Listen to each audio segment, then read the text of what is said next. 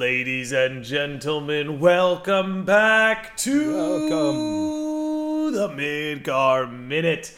Where on today's episode, we're going to be continuing our breakdown of the highly acclaimed flip phone mobile game Before Crisis. But before we can do that, we have Oh, we have someone we have to introduce, and that is my amazing co-host Chris. And Chris, how are you today? Oh, I'm doing great, Nick. Thank you so much for asking. But you know, you know what I'm really feeling? I'm feeling appreciative. I'm feeling thankful. Really, what's the occasion? I I, don't know. I think could you help me remember? Uh, I I've done this bit. The so many Gozy. Mang. don't don't um uh, uh uh lazy dongs. Wait. Uh The uh, lazy. the the the the seven dwarves, Dopey and Mosey. the, the lazy dongs was closer. The lazy dongs was. closer. The Mosey Gang. We, how could we possibly forget the Mosey Gang? How how could we forget? oh god, I thought you were. no, I'm I didn't. sorry. I was I I wasn't gonna interject because I'm like I you know whenever we as as the listener may know that we we alternate between uh, episodes who it, it like introduces the podcast and I was like I didn't want to steal your thunder, but. uh I, I guess I must have because that's gonna be that's gonna be all great unless you want to edit around that. But we don't we don't do that here, as you probably know. We don't do that sort of thing. But you know, to to try and salvage this, I'm even I'm even sabotaging everyone else's intros this time. Uh, Yeah, it's not just your own. I mean, not you just my have own. respect. I've now infected your intros as well now. but would you like to do us the pleasure of reminding me now that we know the name of the Mosey Gang, who those people are and what they do? Why? Of course I would, Chris. Allow me to explain. The Mosey Gang are the fine individuals who donate as little as one gil a month to keep this train a rolling. And without further ado, those kind individuals are Scott, Kyle, AJ, Danny, Kevin, Jillian, Brienne, Matt, Sam, Charlotte, Cameron Garrett, Dan M, Ryan, Petros, Matt M, and Tyos48. We owe all of you a huge, huge thank you, and you guys deserve better podcast intros Yes, than this. you It's so- absolutely do. you absolutely. Dude, it was so do. funny. So, like, before we started rolling, we were talking about all the ways we still screw up despite the fact we've been podcasting for years. And I feel like we kind of had a little self fulfilling Yeah. prophecy there at Yeah, the beginning of the yeah, of it, it was meant to be. It was meant to be. exactly. My subconscious took care of it. Don't worry. As it always does, doesn't it? It do- yes, absolutely, it does. But anyway, But we start off with chapter 16. Coming off chapter 15, where we got to meet Sid. Chapter 14, where we got to meet Yuffie. Chapter 15, 16, what could you be holding? So, basically, it picks up. Something we're in the something mid- large and brown. Oh, yes, yes. if you can guess. But anyway, we got Avalanche, who's basically trying to storm a reactor. Nothing new. Same playbook, different place. Yeah. Looking to storm a reactor, only they've brought Elf this time and have taken control of the Mako reactor. But where is Which this Mako reactor located, Nick? Wouldn't you know? It's in Coral? Corel? I don't know how I- you're I- supposed to say it. I've, always, thought said it was it as Corel. Corel. Yeah. Because coral's like the sea. You know, and this is not. There's no water to be seen in this coal mining No. town. So I'd imagine it's, you know, exactly. But anyway, Exact opposite.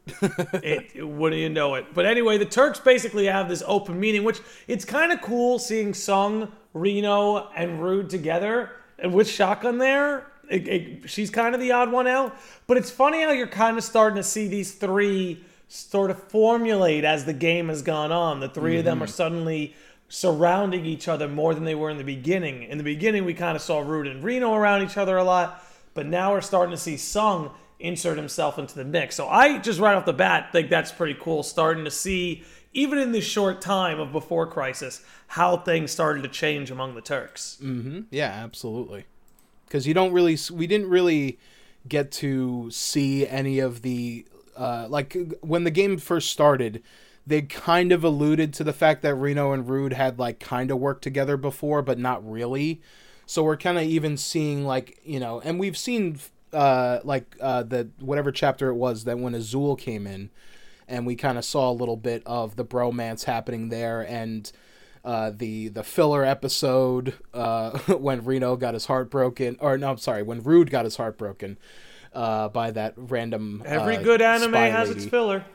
you know and it's like you see those little things and as much as i would love to see like uh like a flashback episode or something i, I love how i'm talking about this like it's a like it's a show but uh, i would love to see like the origins of like reno and rude meeting and hey maybe we will basing how this game has gone so far i'm i wouldn't be surprised if we i don't know like what we see at this point because this game has uh, thoroughly surprised me week after week that we have covered it. Uh, still, even to this point, is uh, I'm I never know what to expect in the next chapter. You know, so I'm I'm glad to see that at least we're continuing in that way. And yeah, I, I like seeing this this sort of beginning here. And and Tseng has always kind of been the you know, behind the scenes kind of guy. You know, I feel like he's always just been like taking sort of like the the leader role, and I mean, he even did in that short period when Verdot was uh, uh, not part of the Turks and and put behind a desk, but then shortly shortly after that, I think was literally the next chapter after that, he's like, nah, nah, I'm I can't do this. I'm I need to be ahead of the Turks. Yeah, he's always kind of had that sort of um, head of the crew sort of mentality. Yeah, he's whether always- you're looking I from always- like the Crisis Core days all the way up to Final Fantasy VII Remake. Yeah, he's always kind of been like Tseng's always been the leader to me. Um, even even with Verdot being here, I think even at like with these group of people here, he's absolutely uh, always been the leader type, and Reno and Rude are definitely the muscle that go in and uh, perform all the shitty ass plays that that Shinra asked them to play. Exactly, but essentially the four of them gather up to decide they all need to storm the reactor together, but from different points of entry. So the four of them basically split up to go look through the reactor, and then we cut. And who's this trucking it down in the coal mines? Well, if it hmm. isn't Barrett. Mr. Barat himself. Which this is kind of cool because I feel like one of the um, angles of this game was to show everyone's Nibelheim incident. If you catch my drift, Yeah, and You know? uh, I'm because because this is this is pre. I want to say this is pre Gunarm Barrett, right? This is before. Oh, this whole- is pre Gunarm Barrett for sure. Yeah, this is pre uh, pre Dyne. Uh, I think. Well, this actually might be the lead up to that incident. It's one hundred percent the lead up to that scene. and the like because there's um there's definitely more I think that happens after this chapter, and I don't think we're gonna be leaving. oh, we're not done with Barrett. this. We're gonna go back to Corel. We're not done with Barrett. you know we're we will able we'll be able to get our heart broken again um, and and watch uh, a um i'm a, i'm almost sh- assuredly uh, a horrible recreation of that event in this game's graphics and it's gonna it's gonna look janky and it's gonna look gumby but you know it, it'll it'll be there but it is nice to see barrett uh, in these in his earlier his chipper days his in his young prime as a coal miner which i Well, never Chris, what would you say? What would you say is different about him during this time? Well, one thing for sure, probably the biggest thing, is that he is excited to see this reactor get built in his town. Mako like- is the future after Mako, all. Mako is the future. Got to go with the flow, he says. Uh, and you know, I and it is it kind of says a lot about Barrett's character. Uh, I mean, I, not more than we've already known, I guess, but the fact that he is, you know, he cares about the town more. than He's because like his the first thing that he says is like, man, maybe we'll finally this town will finally be able to make something of itself. It'll fi- we'll finally be able to establish. we're watching ourselves. we're watching the descent of your friendly neighborhood Barrett into the eco terrorist we all know and love. Mm-hmm. Yeah, there there will be a point where we could uh, we could do the joke of, uh, and this is the exact moment where his heart breaks. mm-hmm. And when we haven't seen it yet, but man, we'll get there maybe. but yeah, it is it is admittedly a little strange to see Barrett being like, "Oh yeah, Shinra, they're great. I love those guys." And like they Well, even shows you like he wasn't always like a radical individual, right? Right. Like, he was radicalized by it's like a traumatic response to what's going to happen to him. Yeah, Not in this chapter, but probably in a future one. and they even allude to it a little bit in remake when they're going through the uh, the museum, right? And they go up yeah, across that uh, they come across that uh, that model of of Midgar, and he's like, I used to buy into that bullshit too. And he's like looking at his arm, and you're like, oh, I I know what you're talking about. I understood that reference. Uh, but yeah, and it kind of it just makes me want to be like, I want to see Barrett before that stuff. And I know we got a little bit of that in uh, in OG, but I feel like it was definitely more, you know, it was kind of yeah, like oh, it's not like we know we just want to know how he got his gun arm, and that's kind of how it was. You know, it wasn't. I, I really think you're probably going to get a lot of that in remake because I think they have a way, like here we get to see Barrett and like his character art. He looks a little bit younger in his attitude and dialogue. He seems a little bit more chipper, Yeah. but like it's going to be.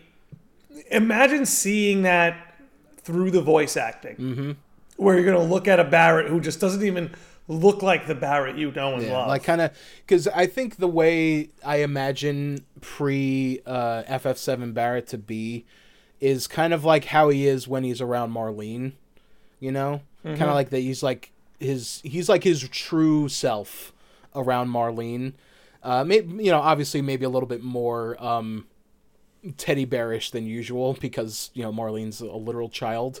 But you know, I I could I could see uh, Barrett. Obviously, he's not like a bad dude. You know, like he's always been a good natured person. He just is somebody who's been pushed to a certain extent to where it's like, well, I wasn't gonna do all this shit, but you're kind of forcing me to do it now because you're all, uh, you know, as we know, Well, I think part of it too is he's gotten existential to the point that it's like taking care of Marlene doesn't mean just like tucking her in at night Mm-hmm. and giving her food and all that. Like he sees taking care of Marlene as like I need to solve this planetary crisis or else or- she's not yeah, going to have a planet to live see it. on. Right, exactly. And Like he really takes he really takes Dyne's like last wishes like not that Dyne really made like that last wish, but he he honors Dyne's life like to that existential extent it's, because it's an, you know Marlene is, an, is an extension of all that stuff, you know. Yeah. and I, I definitely I absolutely agree with that. But uh, one part here that I love is um, uh, Barrett meeting Shotgun for the first time, and they do that awkward. Yes. as Barrett Barrett was basically told by the Avalanche goons that he needs to leave because they're oh we're gonna open up the reactor totally we swear. Um and, and And he's like, "Oh, you must be those construction guys." yeah, he just uh, he, And he he's like, immediately yeah. he does Barrett doesn't even know who Avalanche is at this point. But that goes to show you too, like how like how like trusting he is. He's totally unskeptical. Yeah, he's like, yeah, he's like, just like, yeah, whatever, man. Yeah, oh, you guys, oh man, I can't wait until you guys open up that reactor. It's gonna be real, a real hoot. Let me tell you. It's that, and then you think about what he said to Leslie at the idea Leslie would have betrayed the party. Yeah. Like, you make one false move, I'll turn your face into a honeycomb. Meanwhile, here he's just like, oh, you must be the construction guys. Let me get Yeah, look at me. I'm just gonna walk over here with my two hands. but uh, yeah, so as as he is leaving the mine, uh, Shotgun is entering the mine, and they do that whole awkward like, oh, I'm let me just get around you here, and they just kind of they keep bumping into each other, and it's again uh, on on I. It's definitely meant to be uh, comical, but I just find it un- unintentionally more hilarious just because of the limitations, the graphical limitations here. And I could absolutely sit here for like a good 20 minutes and just watch them kind of go back and forth and be like, oh, I'm just going to, oh, I'm going to go over here. Oh, oh, oh, oh, oh, oh, oh, you know? And I, I died laughing when I saw that the first time because it's just, it's so weird and quirky and it is such this game's like sense of humor almost to where there's like, oh, oh, okay, oh, yeah, we're just gonna try and make this, uh, you know, really like nuanced uh, thing happen, and it looks really clunky and awful. but um, yeah, then we uh, they get to team up. We get our we get a nice team up with Barrett, and he honestly is kind of eager almost like when when Shotgun sort of explains what's happening. Uh, he's like, "What? because he's like, "Oh yeah, they told me to get out of here because you know they're they're gonna start building the the uh, reactor and whatever." And Shotgun's like, "Uh, you've been you've been hoodwinked, my guy." And he's like, "Wait, they're actually trying to stop the construction? well, fuck, I guess I gotta help you because." Fuck that shit. And I also I love that Barrett because we were also kind of saying this with Sid last time. We're like, man, I hope when we see Barrett, he's gonna be cursing up a storm and he is he does but he doesn't have the uh he doesn't have all the like uh special characters or whatever in in place of the swears uh and he definitely at least I- i'm i'm sure in the translation it gets a little muddled up but they it seems like they tried to give him some sort of like an accent you know uh like a little bit of something Yeah. but you know i guess you know it it doesn't necessarily come across it as a certain way and it's like it, is it supposed to be southern? Is it supposed to be urban? Is that i think that might be the safest way to say that word because i mean for all the as much as i love barrett they definitely wrote him in a specific way in og um you know very mr t like uh to, to put it lightly um, but you know, I, I don't know. I fe- it feels it feels weird, um, especially because it this seems like it could be it's extra weird because it's going through that translation and it's not like we've already seen some kind of weird translation issues with this as we've been uh, covering this, but um, it it definitely struck struck me as a little odd at first, but. Uh, they do their best. they do their best. Yeah. Um, but yeah, then we uh, get brought into this gameplay segment uh, where we're, and something that I noticed actually uh, that was different from all the other times that we've been with another character, um, like exploring and stuff like that. And I don't know if it was intentional that they did this because it's Barrett, but like when it's you know you're the cutscenes happening and they're like okay, there's this avalanche dude on a turret sitting at the end of this tunnel and you're like, oh man, we got to find out a way to clear this guy out of the tunnel. And then Barrett walks into you like he does in OG. And I that has not happened with any of the other characters that we've been with thus far like walking around in the world and I just I he doesn't like disappear into us. He's his model is literally just walking on top of shotgun basically. And it looks really funky and weird. It's very obscure. But I wonder if it's like because every and out of any time that they talk and they finish talking, he just walks into shotgun and they just kind of they're just like they're they're two animations on top of each other, just kind of walking through this cave. Uh, and I I love it. It's janky and it's weird, and I I love janky weird things.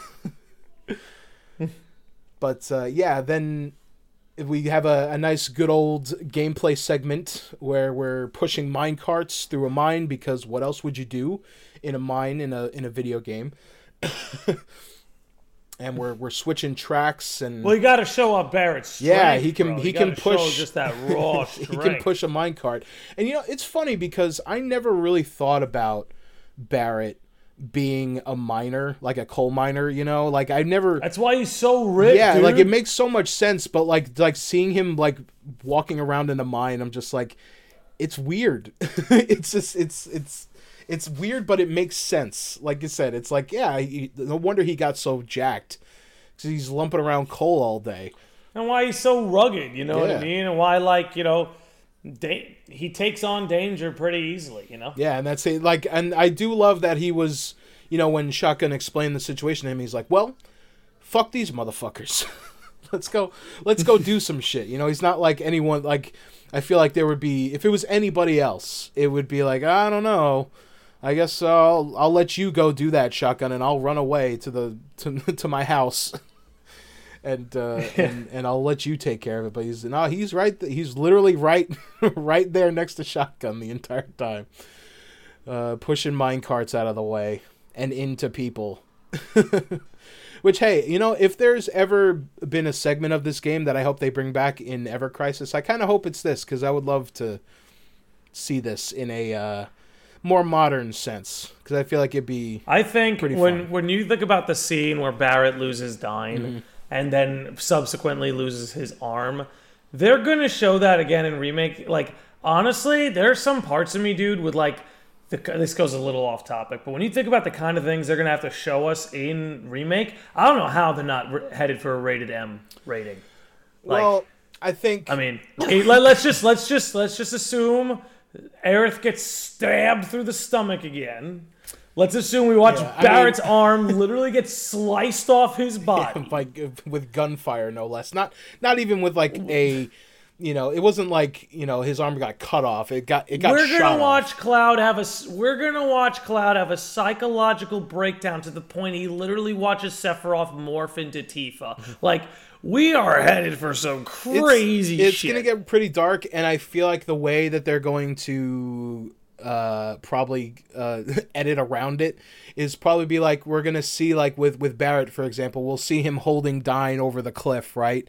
And then uh you know shinra opens up on them and there it's gonna happen just off screen. We're not gonna see this man's forearm rip off of his body. We're not gonna see that. I'll tell you that right now.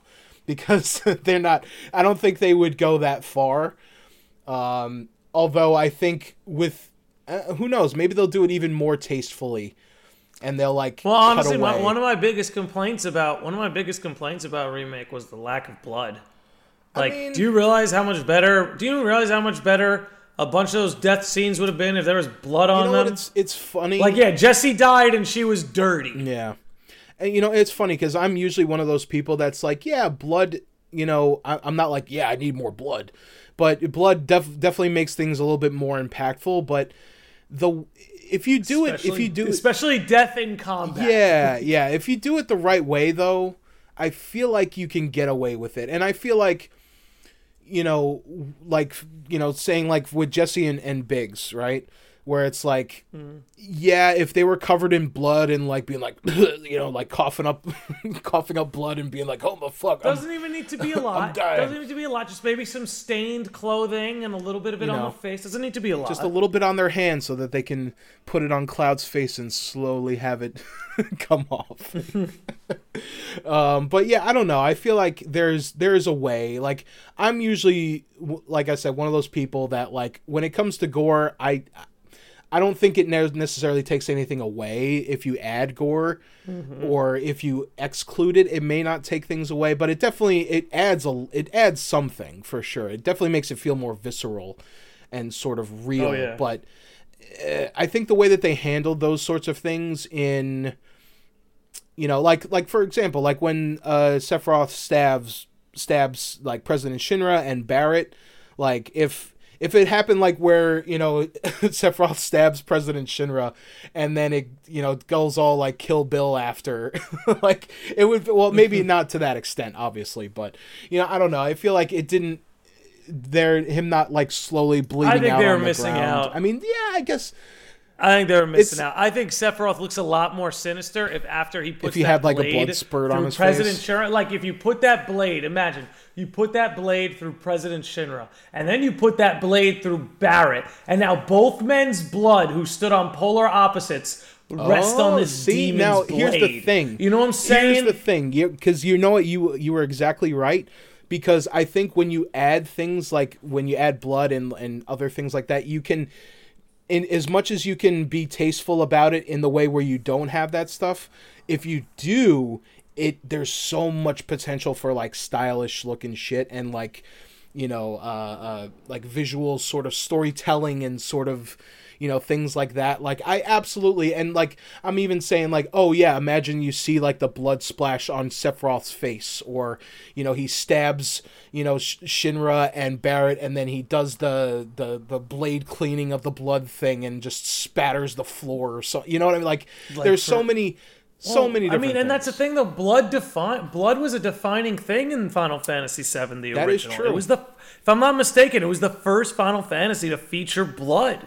I mean, because it's hard to you know use blood on pixelated Mm-hmm. graphics, but you know that was a that was a big deal back in the day. But oh no my, without my polygon is red now oh no Yeah, exactly. I guess it didn't affect the ESRB rating nearly as much back Mm-hmm. then. That's for sure. Yeah, but now when everyone is hyper realistic, I don't know. they, I mean, they absolutely could. I mean, it would be one hell of a heel turn if they, if in part two they're just like, yeah, it's just super gory now, and like, Well, honestly, I think with the remake on PC, I think there's a lot of blood mods out there that have mm. added blood to the game.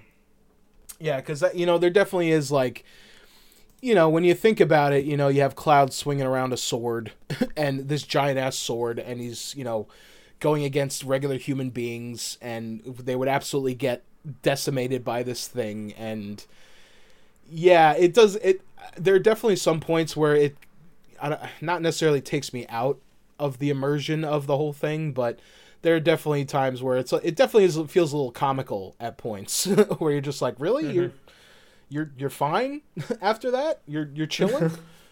after I just took this gigantic sword and slashed it several times through your body. Yeah. But uh, yeah, I'm I'm I'm I would be curious to see. I, I don't think they would. I think they'll probably keep it like how they have. And like if if Aerith gets, you know, stabbed by Sephiroth again, it will probably not be you know, they're probably I mean I mean I don't know, there could be like some tasteful you know, like maybe when uh like Cloud's putting her in the water or something and the water turns red or something. I don't know. There could be there's some definitely some like gore and and blood and things like that can be artistic if used well.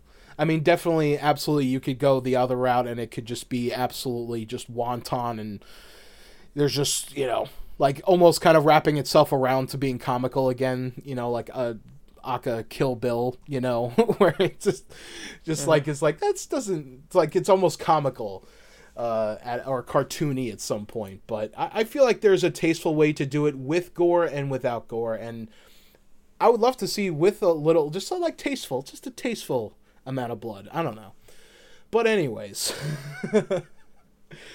uh, where Jesus, where were we? Yes. Oh, we were in the cave still. Okay. Push, we're mo- pushing the mine Pushing carts, the mine baby. carts, yes. And then as we make our way through uh, the mines, we are about to get uh, to the exit, and then there's like a cave in. I think is what's supposed to be happening, um, or it's just one giant rock falls down, and Barrett, like the true Just another day in the mines, the bro. true Just badass that he is, he just he just catches that thing and pulls the whole. Don't worry about this shit, shotgun. I'll I'll, I'll I'm gonna hold on to this big ass rock. You go deal with those knuckleheads down at the reactor.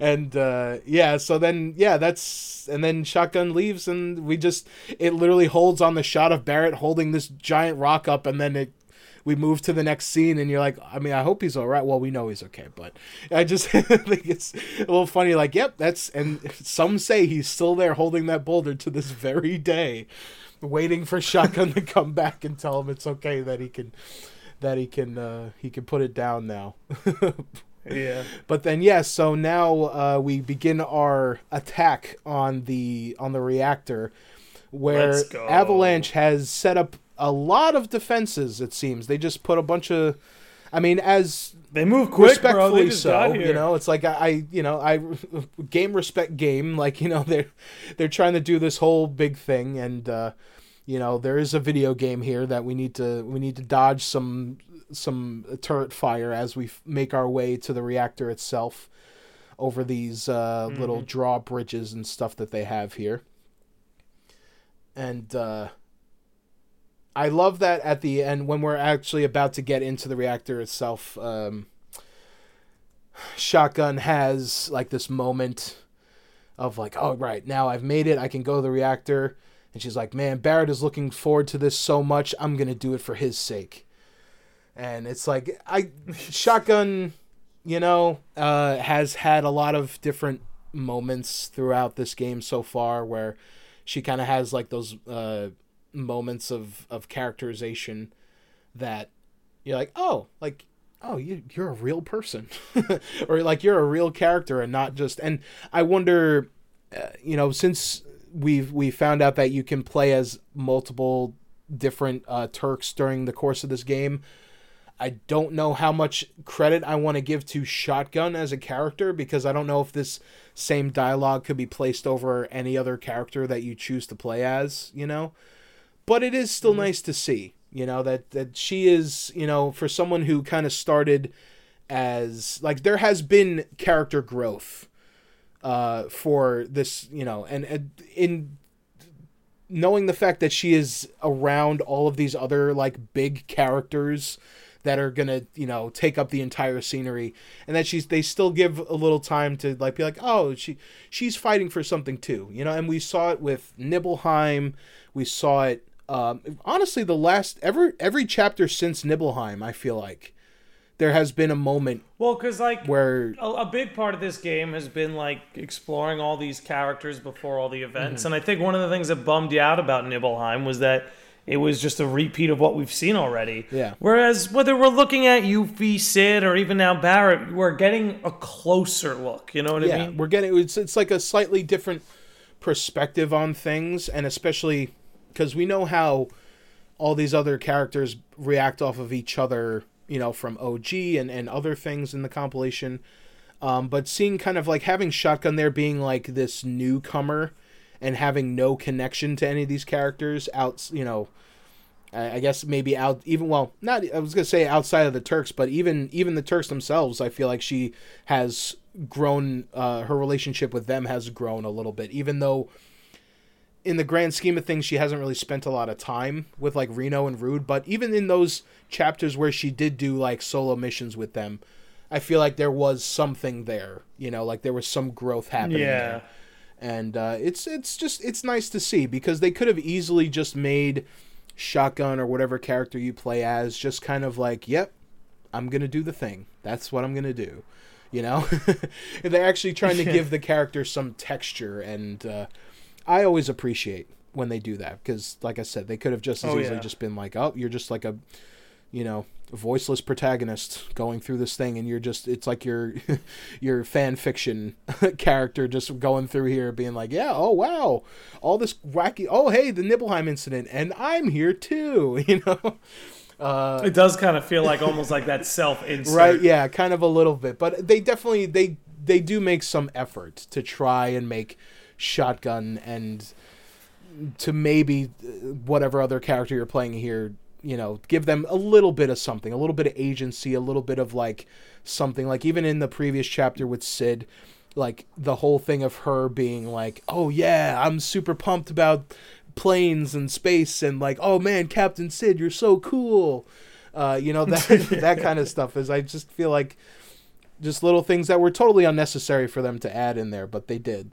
And uh, No, you're right. They've done a good job of uh like whether you can call it like growth or just like her get being more comfortable. You know, they're doing a good job of giving her a personality. yeah and it all you know, because I did. I'm not sure we had that in the beginning. No, it was very no. cut and dry. it was literally Yeah. i believe it was literally the nibelheim incident is what spurred a lot of this on because i feel like Yeah. at the end of that nibelheim chapter when all the other turks were there and they were all just like man this shit's really fucked up and Verdot's like yeah it is fucked up. And uh, i'm sorry you guys have to deal with this. So we're not you're not gonna deal with it. Yeah. and that was that was kind of i think the first example of shotgun being like is this did i make the right choice? Did i make the right career move doing this? Yeah. instead of you know uh, traveling the world. She said she was doing before she joined the turks. Mm-hmm. doing whatever i don't know. Living living that shotgun life uh, but yeah I, I do like how yeah they're they're but it, the thing that it is kind of making me worried about is that shotgun is not going to make it by this uh, by the end of this game but I started thinking that too. 'Cause, like, the fact that they're- like very strangely, this chapter had me start thinking that. You're like, hmm, are they gonna? Because like there are a lot of other Turks that we haven't met yet, or that we haven't really, uh, you know, interfaced with at all, and that could easily, well, not so easily, but they could take Shotgun's place, uh, and they might maybe pull a switcheroony on us at some point and be like, oh, Shotgun's dead. Now pick a new one, you know, to, to play as. Yeah. which would be interesting. And I, I i i really like when games do that where they sort of do that bait and switch on you where you're like oh yeah this is who you're going to be playing as. Oh wait no it's not.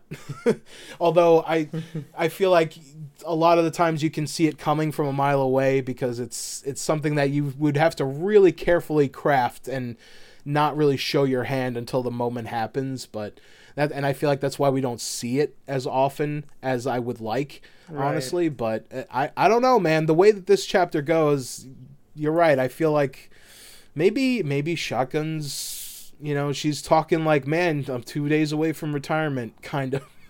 you know, she's she's getting a little bit she's getting a little bit too likable, is what I'm saying, for for someone who you want to live for a long period of time. But anyways, uh, we should get real into the real meat and potatoes of this chapter. Uh, not, I mean, and yes, I know we've already seen Barrett. We've co- the meat is covered, but now we must get to the potatoes of the Potatoes and bread. The potatoes and bread. So yes, we finally make our way to the to the Mako reactor, and we get in there, and uh, lo and behold, our boy Rufus is standing in the middle of the reactor, like, aha. Gee. I, I've seen you've made it. He, uh, like literally, he's he. I feel like all the lines that he speaks during this segment is like such a. He's basically trying to. He's he's playing his best villain right now. Where he's like, hmm, I expected nothing less from the Turks. You've made it here in such a quick time, and you've always been a thorn in my side, and all this other kind of stuff. And I'm like, when I saw this for the first time, I'm like, wait a minute. So we're doing this shit now? And then things only continue to get crazier when the rest of the Turks get here and they're like, huh, hey, uh, VP, why are you here? What's going on? And I'm just like, wait, so the rest of them knew about this? Like this to me, when I first saw this, I my mind was blown because I'm like, how does this work then? Like how how does any of this work? Because the rest of the Turks know that Rufus was colluding Uh, with I could tell. I'm going to give you a guess. I'm going to give you my guess. I'm going to give you my guess. So we'll we'll get to it because we have a little bit to cover. Yeah. But when the scene ends, and it's a big scene, so don't worry, we're going to cover plenty Mm-hmm. of it. But when the scene ends, if you notice, Tseng, Reno, and Rude kind of walk out with Rufus. Now you want to know how does this work? How could they see Rufus collaborating with Avalanche? And still want to work for him like they do in remake, and still you have Tseng who cozy up so closely to Mm-hmm. him after seeing this. And I think it's simple, man. I think it's all power games. I think Yeah. he, when they walk away, he says a little something like, "Listen, the power's changing over at Shinra. The old man's gonna get the can, and I'm gonna be the new hands. I'm gonna So be the if new you want- if you want your, do you want to be with the front row Mm-hmm. seats. You guys better uh, play nice. you better play ball. So, because think about it. Think about it. We talked about all the time in remake how Tseng was such a bootlicker, and that doesn't seem like who he was in Crisis Core. Because in Crisis Core, he didn't see that path. Yeah, but if he's top. doing it under kinda just- duress, now that Yeah. makes a lot more sense. that he would be Yeah. willingly being like, yeah, let's just, I don't know, yeah, whatever Rufus wants, we'll do it, whatever. Because And I think there's something too, because now he sees Rufus do this. There's a part of him that goes like, "Well, now I know who he is," and there's a certain mm-hmm. comfort in that. yes, I You know, know what I the I know the true Rufus now. Yeah. Yes. And yeah, there's definitely there's definitely a lot to unpack here, and we we're definitely going to get into everything. But I just this to me was like a whole other like I was expecting maybe this would happen way later down the road or something or like because I had no expectation that the rest of the Turks had any idea about. Like I thought that Verdot honestly because Verdot obviously knew um, and President Shinra knew, and I obviously we know what happens to President Shinra, and Verdot is a character that's only in this game, so I'm like, all right, so he's probably gonna bite it before he gets the chance to tell anybody about it. But I was I was like impressed and surprised that they were actually going to like, no, here it is. Here's them finding out that Rufus was the mole the whole time, and you're like, huh? Like that's it was like surprisingly bold. Like I like I literally had to like pause and like sit back in my chair and be like, really? Like, huh? Like not in not in like in an incredulous way. I'm like I'm I'm actually kind of excited. It got me like, oh shit, like all right, so what the fuck's gonna happen now? and Yeah. to answer that question, we see that uh you know, as the other Turks get here and everyone's like, what the hell's going on? And then Verdot shows up and is like, "Hey guys, uh, yeah, so Rufus has been uh, the mastermind behind Avalanche this whole time. Literally the whole time. and then they're like, "Oh, so that's how they got all that stuff." And then uh, Verdot's like, "Yeah, so we're basically just gonna lock him in a room." back in headquarters and i like i love that that's that's their plan because they could have just as easily been like all right well president shinra wants us to like kill you so we're gonna do that but i think honestly and i on, i wouldn't put it past president shinra to be like yeah maybe we should kill him but then Verdot maybe being like, ah, no, we're gonna let's let's not do that. That's maybe not a good look for us right now. If you went and killed your son, yeah, uh, out of nowhere, uh, and Shin. Also, maybe Verdot knows a thing or two about. Oh, never mind. Oh uh, yeah, yeah. Oh, never mind. oh yeah, it's you know, don't don't worry about it. Uh, oh, never mind. And uh, I mean, it definitely, obviously, because this is all like a prequel, we know that Rufus survives and and you know does things after this. So he's gonna become the president. You know, yeah. he he's got a he's got a big future ahead of him. So we know obviously his story can't end here. You're gonna go far, kid. You're gonna go far, kid. Yeah, and then uh, as we're having this, uh, everyone's getting their minds blown. Uh, we we realize that we are surrounded by Avalanche and uh, Fujito and the others are up on the platform above everybody else, and they're, you know, being like, "Hey, uh, you guys are kind of." Uh, uh, even Rufus is like, "Huh, the tables have turned," and then he even orders Fujito to take out the Turks. So Rufus was fully prepared to kill all these people. By the way which oh yeah. it doesn't make me feel good about all these things that we were just talking about of like oh you know they're doing it. It's like ah uh, not that i particularly liked rufus necessarily. Like you know i don't i never really had the assumption that he was a good person.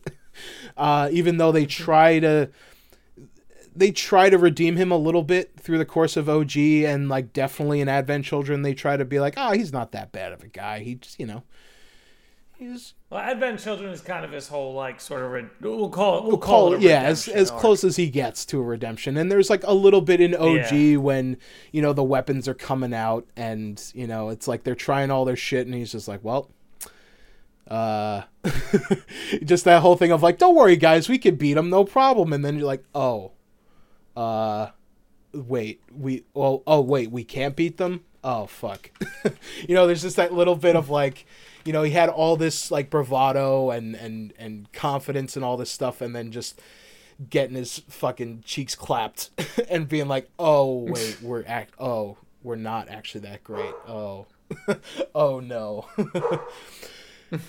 oh god. So the the thing that gets me about this is, um, as you know, you know, Rufus is now you know, everyone knows the truth now, or at least the Turks do, or these Turks in particular do.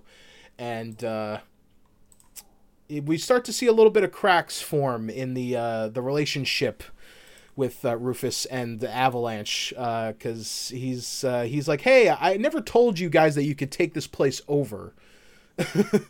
um, although I feel like it's almost a little bit of an act, maybe that he's saying that, but uh, I only say that it's cracks forming because literally the next second, uh, Fujito's like, uh, well, I'm gonna kill you.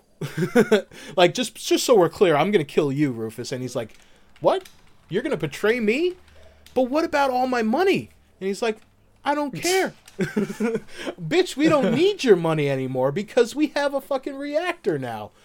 Um, so yeah, so Rufus is now being double crossed by Avalanche, which you know, you get, you what, get you what get, you get, bro. it's like yeah, I, like, I'm I'm really um hard found to uh, have any sort of sympathy for Rufus in this moment, but uh yeah so we we now we fully truly now and, and once this moment happened i was like oh okay. So it's like he he betrayed shinra but he also got double crossed by avalanche so he's really not he's I, by by proxy he's back on our side i guess. Um, so yeah i love uh, i love how that just immediately is like rufus is talking all big and then the next second he's just like oh nope. Shit uh, i guess we gotta leave now. And yeah, so we fight a bunch of them, and we're trying to get out. Verdot's, uh, you know, trying to coordinate our uh, our escape route here, and things are going good. And then Elfie shows up with Sears, and um, you know how we were talking before about man the, the the them showing the you know doing the whole Rufus reveal, kind of a really big thing, and you think, man, I shit, I was not expecting that. Well, as uh, Elfie and Sears show up and Elfie starts talking, Verdot looks up and is like, Felicia? You're alive? and you're like, wait, what? wait, wait. like, who's who's Felicia? Who the fuck is Felicia? And why is she still here? And why have we even, have we not said bye to her yet at this point? That's that was the most shoehorn joke I've ever made in my life. But moving on. Eh, Uh, yeah. So, um, yeah, Elfie. The you know how we've been sort of like been like, man, I, I bet Elfie has a really fucked up backstory, and she definitely is a lot more connected to this story than we think that she is, and the, definitely that they've let on so far. Yeah. So apparently, Elfie's name is Felicia, for one. News to us, and two she is Verdot's daughter, which is like, I mean, it. I I was not expecting like out of all the things because obviously, Elfie was going to have some like deeper backstory that they had not gotten into yet. But to be honest with you, her being Verdot's daughter was not something I was thinking of, and I was genuinely surprised when they revealed that. And I was like, Yeah, Oh. but at the same time, you know, I wish, and maybe I have to go back and see, right? I wish there was a little bit more foreshadowing in that Yeah, direction. But it- even without it, the thing I like about this sort of thing, and we were talking about this a little bit in the pre-roll, the thing I like about this sort of thing is, you know, both Elfie and Verdot are new characters, Mm-hmm. and there's a party that goes, you know, okay. Well, they're not around in the future, so how important are they? Right. Mm-hmm. Do I need to remember them? That sort of stuff becomes a lot more easier when you introduce these new characters if you connect them in a certain way. Yes, absolutely. And suddenly you look at everything Verdot's been saying through a different lens, and suddenly you look at the things that he's been that he said to Rufus in that yeah, last there were definitely a there different were, lens. there were some things, there were some moments and some lines that he had said that seemed a little strange when he would say certain things in the moment, but like going back and being like, "Oh, yeah, okay." Like there's there was definitely something. There was definitely kind of in the way that we were kind of joking about Elfie's backstory and being like, "There's definitely more to that."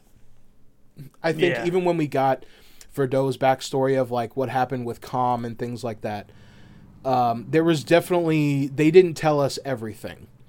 And like looking Oh, looking not. back on it now, I feel almost foolish for not having made this connection sooner. um, but Mm-hmm. like I said, I was genuinely surprised because I was like, wait, like, oh, oh, like okay, that that ad, that opens up a whole other mystery bag of of things that now we have to kind of suss through and be like, oh, oh, like shit. because he like he mentioned that he had a wife and daughter, but he never said anything more than he just he had a wife and daughter. So you're just like, oh well, they're super dead because he he he accidentally bombed his hometown, and they didn't make it out in time.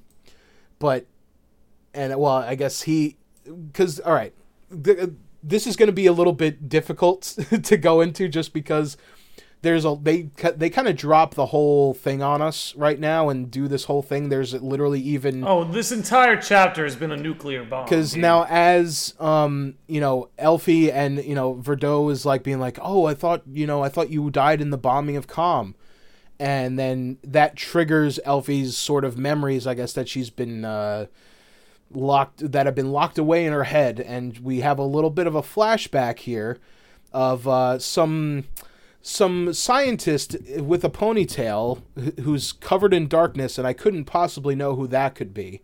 Gee. Hmm. Huh. And and i love the first line of this shadowy figure says is oh the, this experiment is a failure. Dispose of the sample like hmm who would who would call a person a sample and say ah just dispose of them? I don't know. Probably rhymes with JoJo. I don't know. Ah, Momo Mom- from Avatar. yeah, Momo, my favorite, yeah. yeah, yeah, yeah. Momo. my my, Everyone my loves favorite Final Fantasy character, Momo. Honestly, got a Final Fantasy style name. So. It does, you know, it's yeah, two syllables. It's you're, Momo. you're most of the way there. Uh, but yeah, so yeah, it's Hojo, obviously for for um, I've and if you couldn't figure that Just out, just in case someone out there, no offense, just in case, is a little dense. just in case, we you're a got little you, we got you, fam. Don't worry. Uh, so yeah, then we see a young Elfie there as well, and uh, it's a little. It this is something that I feel like would be handled a lot better uh, with voice acting involved because there's just kind of a lot of things going on and. Uh, It's hard to talk about it in a way because I feel like you kind of have to see it as it's going on. I mean, we could Yeah. read it to you line for line, but obviously we're not gonna we're not gonna do that. But um, Hojo is then talking about let's see how Verdot is doing next. So this is right after I would assume the whole Kalm thing.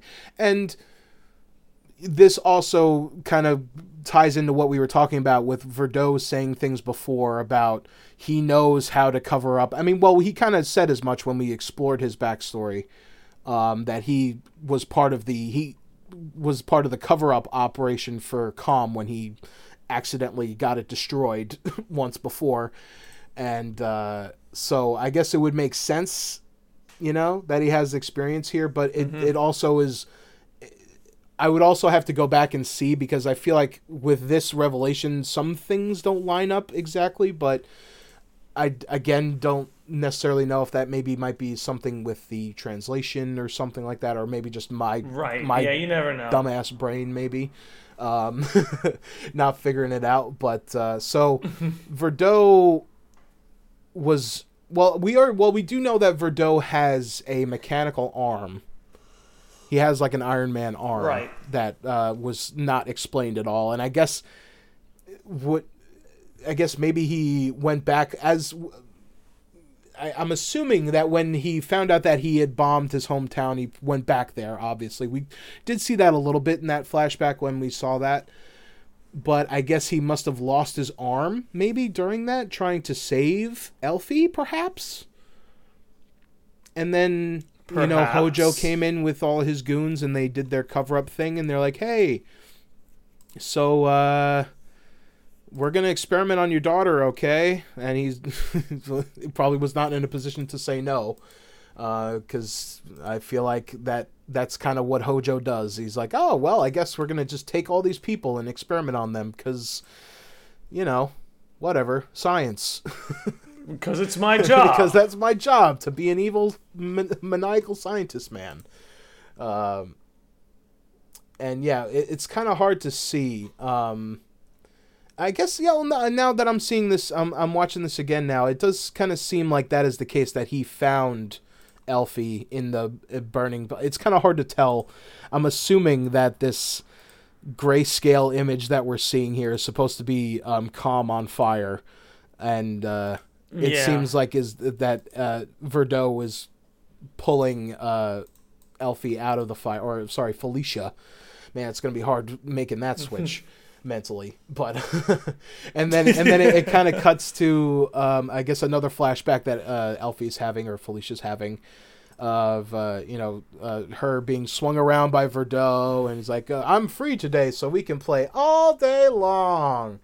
And she's like, "Really?" And then it cuts back to, to reality. So we, we only get a slight little sliver because I they're not going to spill all of it at once. But I'm sure, right. considering how much we've gotten thus far, they are absolutely going to explore this uh, more in- Oh, intensely question, in the future. But this is this is our sort of like you know our tipping point of like, oh shit, now. There, not only did we get the twist of the Rufus reveal, now we're getting this twist. I'm getting I'm getting whiplash over here. Honestly, I'm getting emotional Mm-hmm. and narrative whiplash. Um, but yeah, so Elfie starts freaking out like really bad, and then as uh, everyone else is like, even Sears and uh, I seemingly I think the only person that may have known uh, Elfie's true identity would be Fujito, and I feel so vindicated of being like I something doesn't Fujito just smells wrong to me, man. Something about that dude, he's smelly. He's something smells funky about him, and uh, he definitely knows more than he's letting on. Much like our good old pal Hojo that he got so chummy chummy with a few, Hey. few chapters ago. Uh, it all starting to click, basically. you know, I wouldn't be surprised if Fujito is like a Hojo clone or something. If he's like Hojo's like Me abandoned dude. son or something, maybe I don't know. but uh, yeah, so Elfie starts freaking out like really bad. She to the point where her character model starts like flashing. It's very very bizarre, and I don't know what's happening. And then she's like, "Oh, I gotta leave," and then. Uh, it, it uh, Fujito starts talking in like very cryptically, and is like, "Ah, yes, with that, everything is in place." And you're like, "What are you talking about, man?" what does that mean? and he says, "Recovering her memories appears to have been the trigger. The trigger for what? I don't know. We still have no idea the, what that is." And then, yeah, she's she walks off screen, and Sears helps her out, and uh, uh, Fujito has his last little. Now he gets to be the true villain man. He's like, oh, uh, what what does he say exactly? Worthless beings who hurt the planet, capital P planet. You shall be, you shall all be returned to it, and in turn heal its wounds. Uh, because Fujito is planning on blowing up the reactor. Does that sound familiar? Uh, Gee, where I heard that one? That well, I mean, to be fair, they did try. That was the first move that they tried at the right in the first chapter of this game is that they were trying to blow up Yeah. the, the reactor, and then they were like, "All right, well, we failed to blow up the reactor, so let's just blow up all of Midgar instead." um. So yeah, now all this shit now shit's getting crazy. Everything's going nuts. Uh, Avalanche is now starting to starting to attack our Turks here and everyone all the other turks uh, also they're all here and they all listen to this and they're like man that's really rough that not only is your daughter alive but she is also the leader of the enemy and uh, i love that this immediate this moment that we were talking like kind of talking like these character moments that we love so much in this moment where everything's going on reno and rude and everyone else turns to verdot and is like why aren't you going after her? And he's like, oh, I can't do that. And he's like, oh. And they're like, one by one, they're like, no, you need to. It's your daughter, man. You need to go. You need to go your after daughter, your daughter, bro. And uh, like, I was just. Well, that and I thought it was really sweet that they're they. I forgot which one of them says it, but they're basically like, "You've done so much for us. You're always there for us. Now it's our yeah, turn to be I, there for you. I think you." that was. Uh, I think Tseng said that, which is perfect and further exemplifies Mm-hmm. uh, everything that we've been saying of like Tseng is definitely like the leader of this group and is definitely oh yeah. You know he probably understands the most out of uh, out of any of these other guys here. And then uh, as and and I love that all this is happening. And basically what they're saying is like hey just leave the Turks and go go back to your daughter basically. And Rufus is like uh, uh actually no one can leave the Turks alive and uh, you know you can't leave the Turks, right? You know that better than anyone, right, Verdo? You know that better than anyone, which is another thing that is like, hmm, what does that mean? what are you Yeah, saying? can't wait to unwrap that one. I mean, dude, it's insane. Look, for just a heads up for people. If we still have to keep tackling these chapters one at a time, we got 10 more episodes of Before Crisis. Yeah. But we at least have five more left. There's- it's, it's going to get nuts. There's a lot of like I was not expecting this, especially con- considering the last couple chapters have been very like, you know, hey, everything's just wrapped up in one chapter. It's all very self-contained, right? But this is something where it's like, oh, now we're actually attacking the overall plot of this game. I think finally at this point, only 16 chapters in, we're now finally starting to to capture uh, the the overarching plot of this story, and uh, it, it's definitely a lot. It's de- there's definitely a lot going on here. but uh, Oh, yeah. as as Rufus is uh, kind of saying, "Hey, you know, death is the only way out," and Verdot's like, uh, "Hey, no one knows about this and in and when he says no this, he's talking about Rufus being a traitor. so like not even uh and he said not even the executives will know about it. So it's it kind of is saying to me like all this stuff that happened here is like the only only people that are going to really know what happened here are the people that are here and that's it. Um, which rufus seems to be uh, kind of annoyed by because he's like damn it. That was my last that was my last trump card god damn it uh, which i mean hey honestly uh, Rufus should be counting his blessings at this point. Honestly, he he Oh, I think he should so count too, himself dude. lucky that he hasn't been yeeted into the reactor at this point by any of the other people here. Um, but Verdot, even Verdot even says like this will be my last mission as a Turk, and uh, it's you know. Oh wait, no, he said um, yeah, oh yeah, because he said yeah, the president. Uh, said that he wants uh, he wants Rufus to be locked up in a room and think about all the bad things he's done. Like a real finger Which is like father. I mean it's so like one of those things where you're like, man, that is so belittling, but it's like it's it's his son, you know? It's like that's even more it's like, oh well yeah, of course. I guess he wouldn't wanna you know he wouldn't want to just Right. off his own kid. I President Shinra's not that fucked up of a pretty. He'll kill thousands of other randos, no problem. But this is he's not going to kill his son, I guess. Uh, even though his son would totally kill him and has tried to get him killed twice now. Uh, uh, and I, I there is a little moment here of Rufus having a little bit of inner monologue, being like, "Ah, so the old man's trying to say that I'll never surpass him, huh?" That motherfucker. uh, but this, uh, this honestly, this whole thing when I saw it, um, it, it's, it, I, I, I'm still even now going through it again. I feel like I, I definitely was like, I was not ready for any of this, and it's a lot. It is so Not- they drop so much in this chapter that th- I thought was just going to be like, oh, hey, we get to have our friendly little romp with Barrett, and it's great. I almost forgot Barrett was even in this chapter at this point. Honestly, Yeah. he's like a minor footnote in this. In this, now that we're, you know, having all these big, you know, uh, big plot bombs going off. oh man. And then uh, yeah, so Yeah, uh. Verdot takes his leave after his daughter, and uh, leaves uh, leaves the rest of the Turks and Rufus to uh, make their their escape. And I mean, obviously, this is not the last of we'll be seeing of Verdot, or at least I hope so.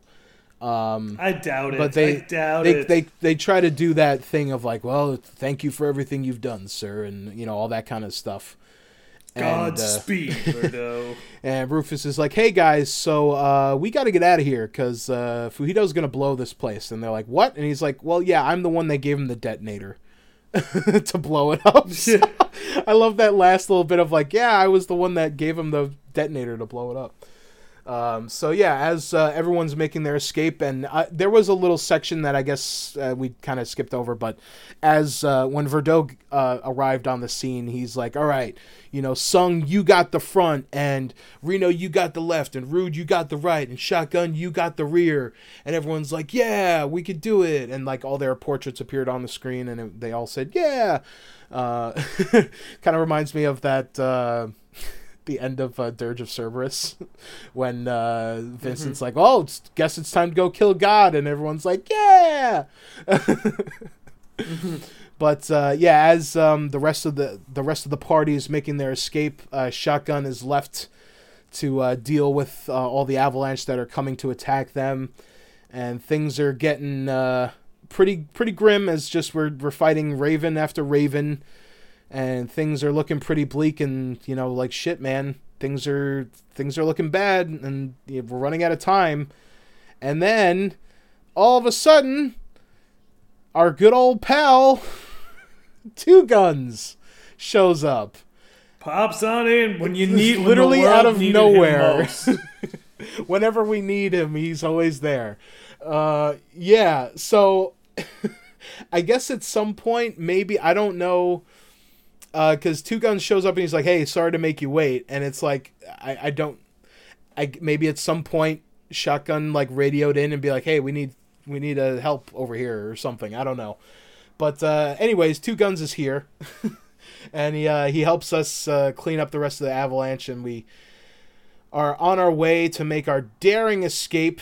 Timer ticking down, running into uh, groups of enemies one after another, and then as we're about to make our escape, Shotgun gets tackled off of the platform that they're standing on by Shears, and uh, we're like, oh, okay, that that's where I guess maybe we're gonna fight Shears again. No, we cut to the outside of the reactor, and Two Guns walks out to everyone else, and uh, Tseng's like, hey, where's Shotgun?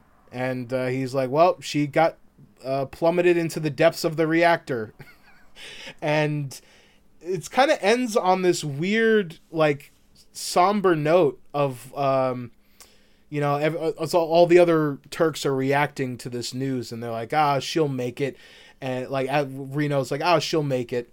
And then it cuts to like a, a black screen with just shotguns uh, like character model laying on the ground and she's like she's a Turk. She'll definitely make it.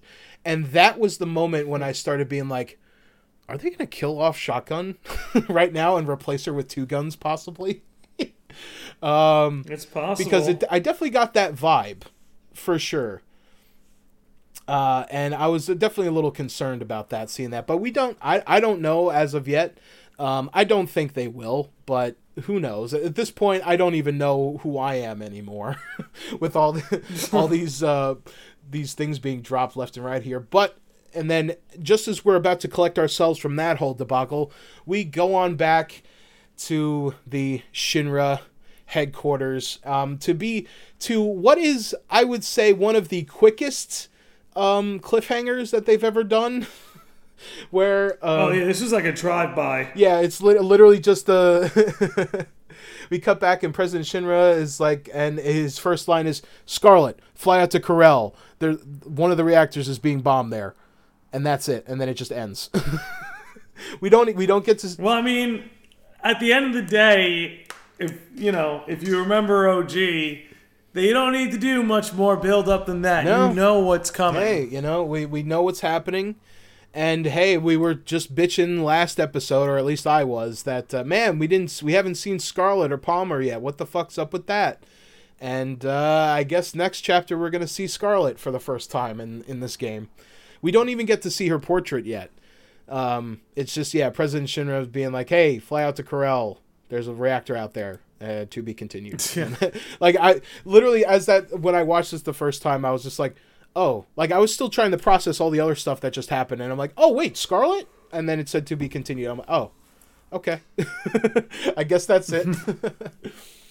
but uh, yeah, so uh, Jesus Christ, dude.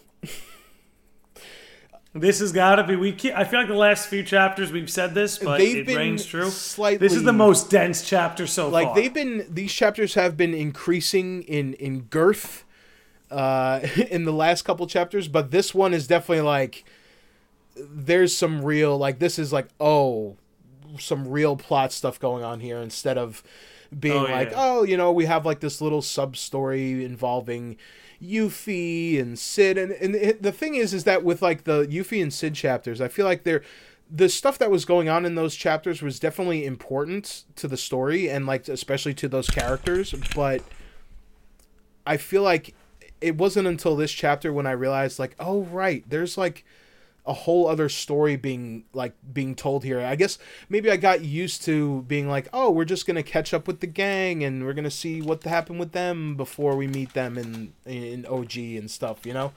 And i guess maybe maybe that's by design where they're just kind of being like yeah whatever. Because i feel like the last time we had a big um, story chapter like this was like after the the filler episode right? After um right. you know and the things where like they're kind of being like they're lulling you into this false sense of like oh we're just we're having a fun romp with all these characters that we know and love and yada yada. Oh hey it's the nibelheim incident. Good to see a nibelheim incident. Hey look there's yuffie. Hey she look you know found out what materia is. All that quirky that you know quirky little you.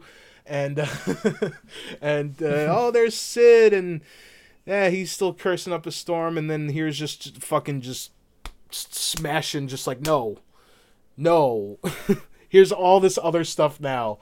And I'm like, I'm I'm I'm here for it. I'm not, I'm not saying anything negative. I'm way more positive now about this game than I was uh, in the last couple chapters. Just because, not that I dislike them, but it just it I, I, I didn't I couldn't quite put my thumb on it, like why I didn't like the last couple chapters, and until I th- we saw this chapter, and I'm like, oh, because we basically just been doing side stories this whole time, and there's like a whole Yeah. other overarching plot for this specific game that we have barely touched on at all throughout this entire thing, and I'm like, oh. Okay, now I get it. now I understand because there's this all this other stuff that we had no idea was going on. And I'm like, "Oh yeah, no, I want to know more about this stuff. I want to know more. I want to continue doing this." Um, and yeah, I mean, we're definitely we're we're we're coming around the bend with uh, Before Crisis here. I think there's only after the, we're less than 10 chapters, right? You said where this would be It's either going to be if we're covering one episode at a time, it's going to be ten chapters. If we're doing two at a time, it's going to be five.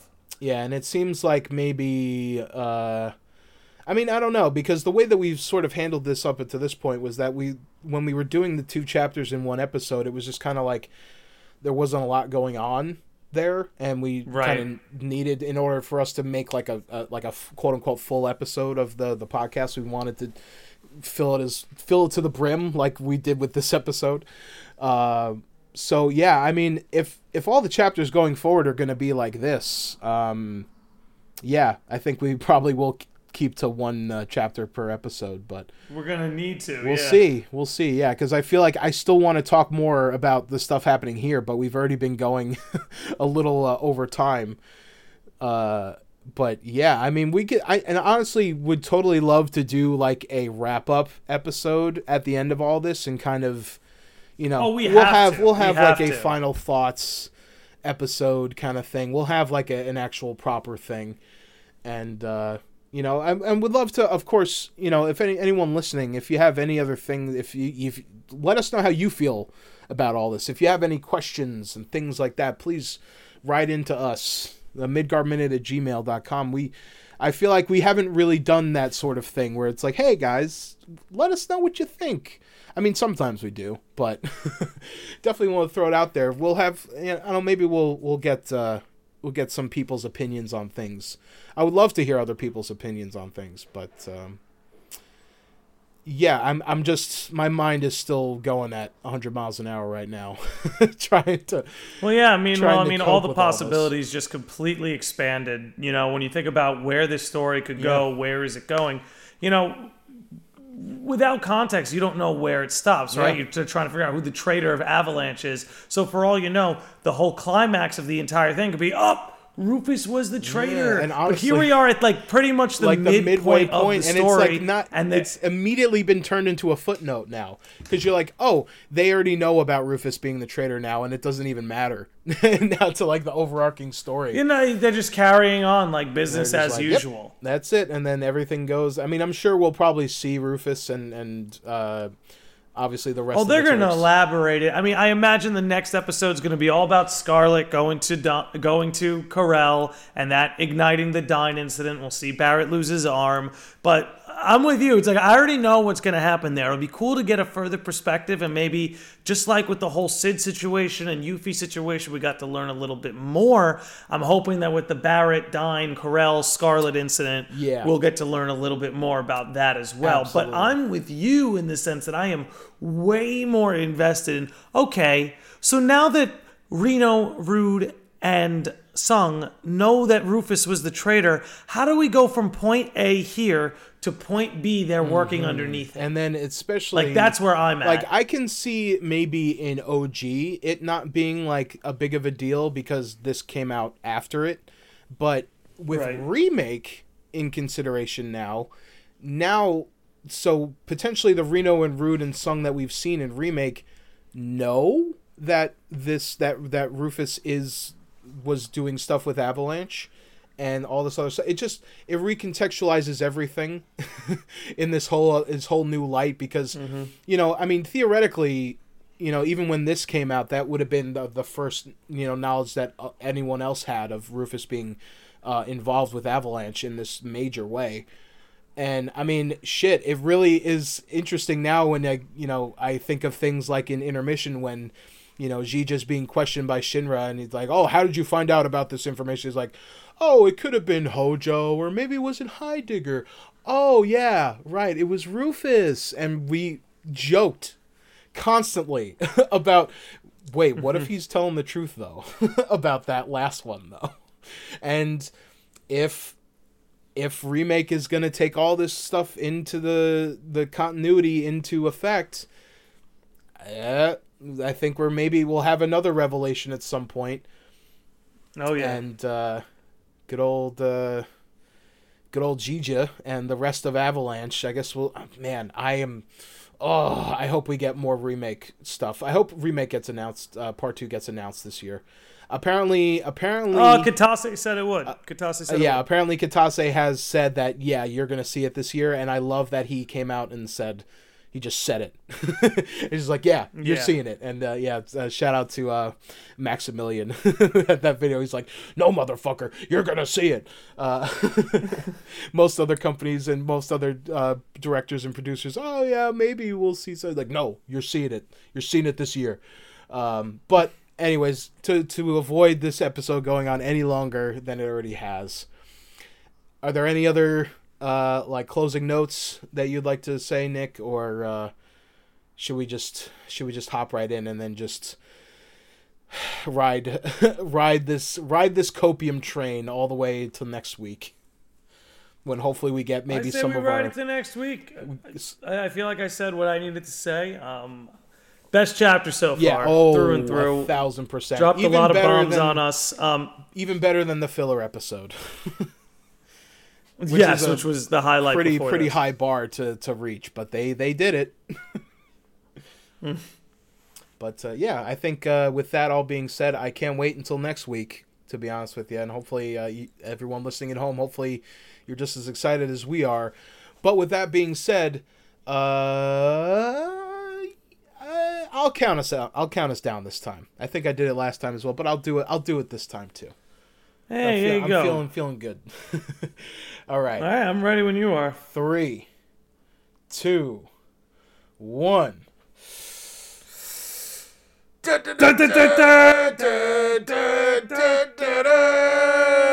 Oh man. Oh boy.